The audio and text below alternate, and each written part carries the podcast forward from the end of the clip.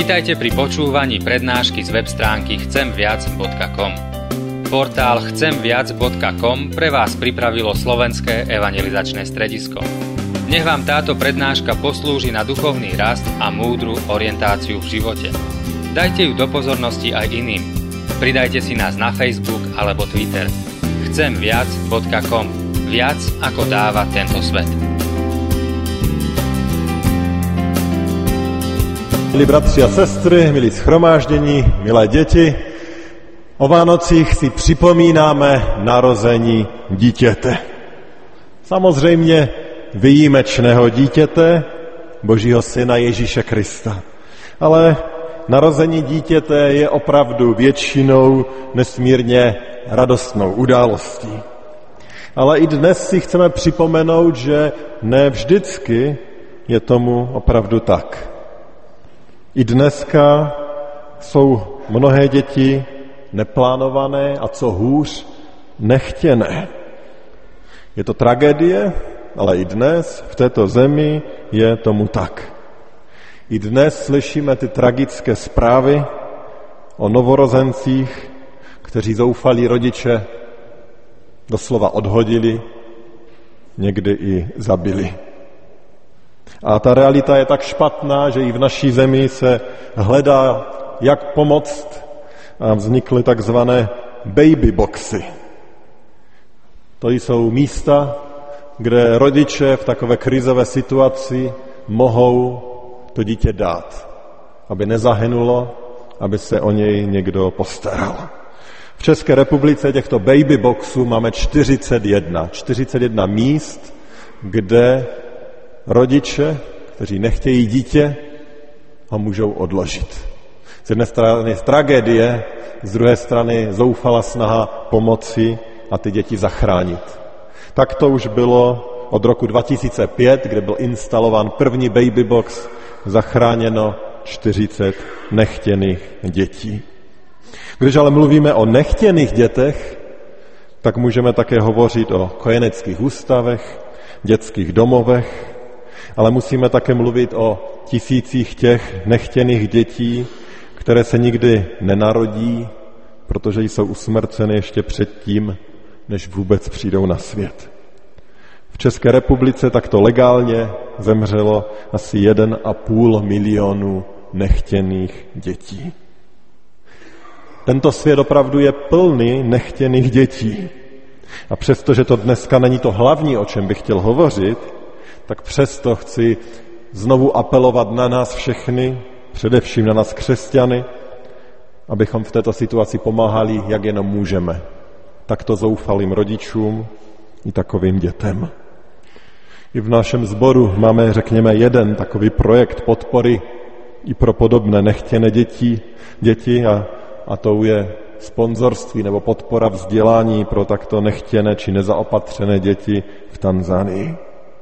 Ale já dnes chci mluvit o dítěti, které z jedné strany také nebylo moc plánované, a z druhé strany to bylo dítě, které bylo plánováno snad nejdele ze všech dětí, a ne snad, určitě nejdele ze všech dětí v historii o Ježíši Kristu. Protože jeho plánování tady bylo po staletí, tisíciletí a jako takové by si možná zasloužilo zápis do Guinnessovy knihy rekordu. A možná jako takový drobný důkaz může posloužit i ten dnešní text. Text proroctví, který byl napsány 700 let předtím, než se Ježíš Kristus narodil. Prosím, abyste se teď postavili a přečtu text z knihy proroka Micheáše z páté kapitoly první čtyři verše. A tam čteme následující slova. A ty, Betléme Efratský, ačkoliv si nejmenší mezi judskými rody, z tebe mi vzejde ten, jenž bude vládcem v Izraeli. Jehož původ je od pradávna, ode dnu věčných. I když je hospodin vydá v plén do chvíle, než rodička porodí, zbytek jeho bratří se vrátí zpět k synům Izraele. I postaví se a bude je pást v hospodinově moci ve vyvýšeném jménu hospodina, svého Boha a budou bydlet bezpečně. Jeho velikost bude nyní sahat až do dála v země. On sám bude pokoj. Stižme se k modlitbě. Pane Bože, prosím tě i v této chvíli o tu milost, aby moje myšlenky byly zřetelné a jasné a věrné tvému slovu, aby my všichni a všichni, kdo budou poslouchat, nebyli rušeni ničím, ale mohli slyšet ne můj, ale tvůj hlas. Hlas Ducha Svatého, který vede k životu a k pravdě. Prosíme tě, dej nám tuto milost i toho dnešního dopoledne. Amen. Můžete se posadit.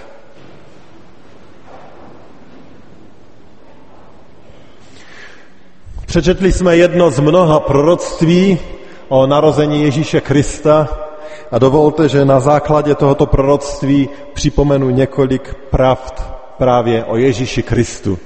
Pravd, které byly odhaleny dávno předtím, než se narodil. To první, co nám tento text připomíná, je to, že Ježíš opravdu byl chtěným dítětem. Vy ten vánoční příběh znáte, děti ho znají. Anděl Gabriel přišel k panně Marii a řekl jí, že se jí narodí dítě. A ona se nejprve diví a říká, že to není možné, protože nežije s mužem. Anděl na to odpovídá, že to dítě nebude z muže, ale z ducha svatého, z Boha. Samozřejmě, ti, kdo nevěří v jakékoliv nebo v nějaké nadpřirozeno, to zákonitě musí odmítnout, protože vědecky to prostě možné není. Ale my, kdo věříme, že Pán Bůh z ničeho stvořil celý tento svět, nemáme problém s tím, abychom uvěřili, že Pán Bůh může stvořit těch zbývajících 23 chromozomů, aby panna mohla počít, otěhotnět a mít dítě. Marie tento dar Božího syna přijímá a říká, hle, jsem služebnice páně, staň se mi podle tvého slova. Takže nakonec přestože Marie to dítě neplánovala a nečekala, tak i pro ní bylo to dítě chtěné a jak víme z božího slova, tak stejně tak tomu bylo i v případě Josefa. Ten dnešní text nám ale ukazuje, že to dítě bylo chtěné mnohem dříve, než anděl Gabriel oznámil jeho narození Marii. Tady v tom našem textu, jak už jsem řekl, zapsaném 700 let před narozením Ježíše Krista, říká pán Bůh detaily o tom dítěti. A říká, že to dítě se narodí v Betlémě, v malém nevyznamném městě. Tam by ho nikdy nečekal. Pravděpodobně ani Marie neznala přesně toto proroctví a to, že ten Mesiáš se má narodit v Betlémě. To znal jen znalci písma, písmáci. Ale pán Bůh to tak zvláštně zařídil, že Marie, která s Josefem bydleli v úplné opačném konci Izraele, museli do Betlema cestovat. Proč? Protože císař Augustus vyhlásil sčítání celého lidu žijícího v římské říši. A ten předpis stanovoval, že každý se musí nechat zapsat sečíst v městě, odkud pochází jeho rodina. A jelikož Josefova rodina pocházela z toho malého Betléma na jihu, museli ze severu cestovat do Betléma. A když tam přišli, tak přišel její čas. Pravděpodobně doufala, že se vrátí bezpečně zpátky, ale dítě se narodí v cizím městě, v cizím prostředí, v Betlémě. Ale tak i toto proroctví bylo naplněno. Proroctví, které jsme četli, kdy Micháš říká, a ty, Betleme Efratsky, ačkoliv si nejmenší mezi judskými rody, z tebe mi vzejde ten, jenž bude vládcem v Izraeli. Ale v Biblii nalezneme ještě celou další spoustu velice konkrétních proroctví, které ukazují na to, že Ježíš v skutku byl chtěným dítětem. Můžeme tam číst o tom, že pán Bůh řekl už předem, že Ježíš bude z rodu Dávidova. Předem bylo řečeno, že se narodí panně. Předem bylo řečeno, že se mu budou klánět králové, že mu přinesou dary. Předem bylo řečeno, že za ním přijdou pastýři. Předem bylo řečeno, že bude muset prchat do Egypta. Předem bylo řečeno, že bude synem božím a mohli bychom pokračovat.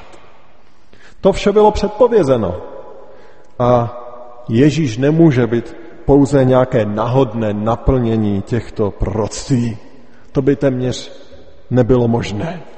Nemůže to být ani nějaká zosnovaná konspirace, protože ani tohle by člověk nedokázal zařídit tak, aby to prostě klaplo.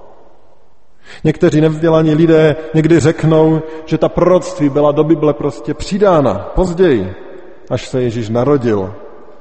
Ale to je samozřejmě taky nemožné, protože máme kopie starého zákona, které nemohly být křesťanstvím ovlivněny a ty kopie jsou identické s, kopii, s kopiemi, které mají křesťané. Milí bratři a sestry, na základě těchto proroctví nemůžeme jinak, než říci, že Ježíš byl plánovaným a chtěným dítětem. Bůh nám podkryl tu roušku tajemství a my teď zpětně můžeme žasnout nad tím, jak On vše dopředu dokonale připravil. On to připravil, protože to byl jeho dokonalý plán. A ten plán už pán Bůh člověku začal odhalovat od doby Adama a Evy, kdy tam nacházíme ta první proroctví o příchodu Mesiáše Ježíše Krista. A to všechno může být pro nás obrovsky dobrou zprávou a úžasnou úlevou, protože se tady znovu potvrzuje, že Bůh není Bohem chaosu. Bůh není nějaký improvizátor. Bůh má od samého začátku vše pečlivě připraveno a vše jasně pod svojí kontrolou. A u této příležitosti musím říct, že i každý z vás, z nás, jak jsme tady, je takto pod boží kontrolou. Nevím, čím, čím jste prošli. Možná i tady dnes sedí někdo, koho rodiče nechtěli. Možná i tady je někdo, komu dokonce rodiče řekli, že se neměl narodit. A i takové lidi znám.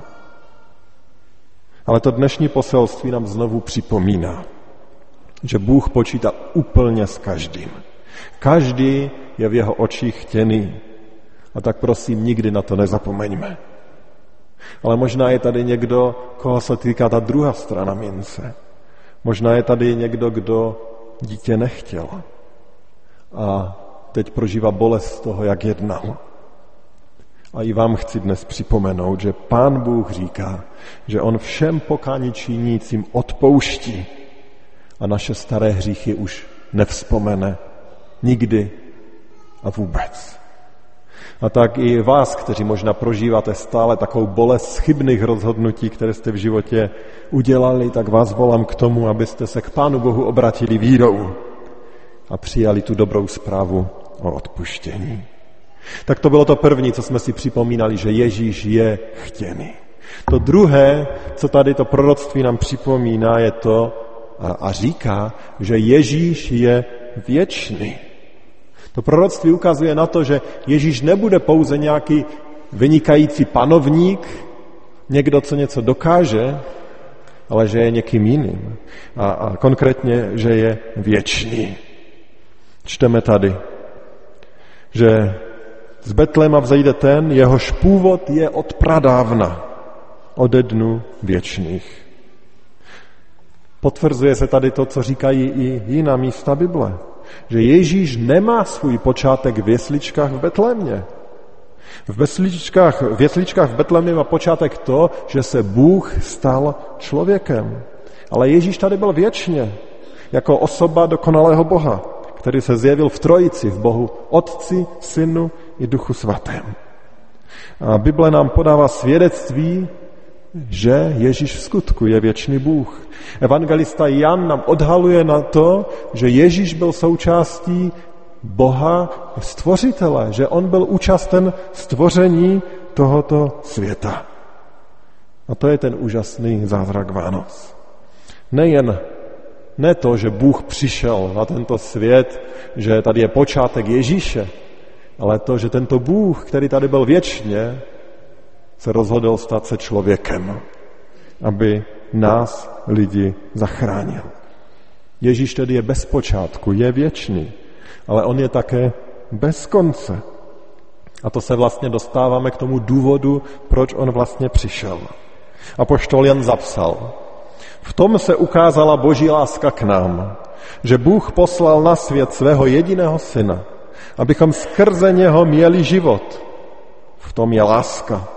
Ne, že my jsme si zamilovali Boha, ale že On si zamiloval nás a poslal svého syna jako oběd smíření za naše hříchy.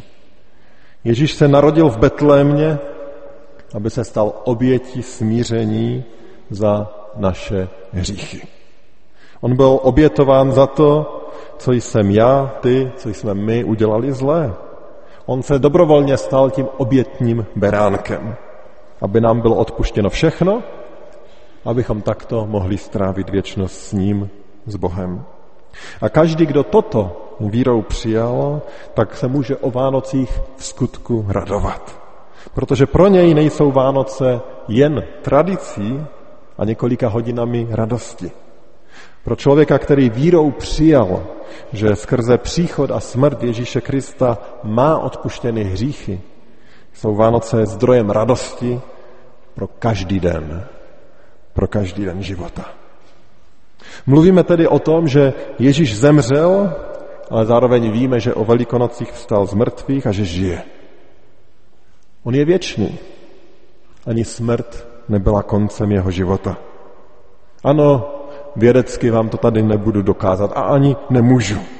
Ona věda totiž všechno nedokáže. Ale je to realita, kterou nám Pán Bůh zjevuje ve svém slově a na této, reali- na této realitě já rád postavím svůj život. Na rozdíl od Ježíše Krista my lidé věční nejsme. My máme svůj počátek, ale nemáme konec. I my lidé budeme existovat na věky. Ne v takovém těle, tak jak jsme tady, ale v tom místě, které Bůh nazývá novým nebem a novou zemí a v novém těle, tak jak to On slibuje. A nebo potom ne v té věčné přítomnosti Boží, ale ve věčném zatracení. Další alternativa podle Bible není. A tou otázkou samozřejmě i dnes je, kde já tu věčnost strávím. Ježíš chce, aby to bylo s ním. A dostávám se k té poslední a třetí pravdě, kterou se učíme i z tohoto dnešního proroctví. A to je ta pravda, že Ježíš je vládcem. To první, o čem jsme hovořili, je to, že byl plánovaný a chtěný. To druhé, že je věčný. A to poslední, co bych chtěl zdůraznit z toho proroctví, je, že je vládcem. Už tady přes Micháše pán Bůh ukazuje, že on je ten, který vládne tomuto světu. Čteme tam, že on je ten, který bude vládcem v Izraeli. Ježíš samozřejmě nikdy nestal, se nikdy nestal ani vládcem římského protektorátu na území Palestíny, ani se nestal vládcem jakésiho samostatného království či státu. Označení Izrael tady totiž nemá ve smyslu, nebo není ve smyslu pouze izraelských území, nebo ve smyslu, že se stal králem Židů. Ale toto označení je určitě mnohem širší. Jako na jiných místech i zde pán Bůh jednoznačně myslí všechny ty, kdo, jak říká Pavel, nasledují Izraele vírou. Takže pojem Izrael je zde bez pochyby pojmem, který se týká všech, kdo věří, to znamená křesťanů, církve. Micháš tady ve třetím verši připomíná, že jeho vláda se rozšíří až do dála světa. A ukazuje, že on není vládcem jenom nějakého malého území, ale celého světa, všech těch, kteří jemu věří, kteří mu patří. A když už tak víme, komu bude vládnout, tak také Micháš říká, jak bude vládnout.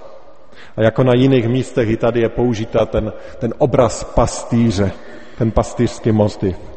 Je zde řeč, že bude pást svůj lid, bude se o něj starat, bude o něj pečovat. Dále v tom textu čteme, že, eh, budeme, že lidé budou bezpečně bydlet u něj. A dále tam čteme o pokoji, který on přináší.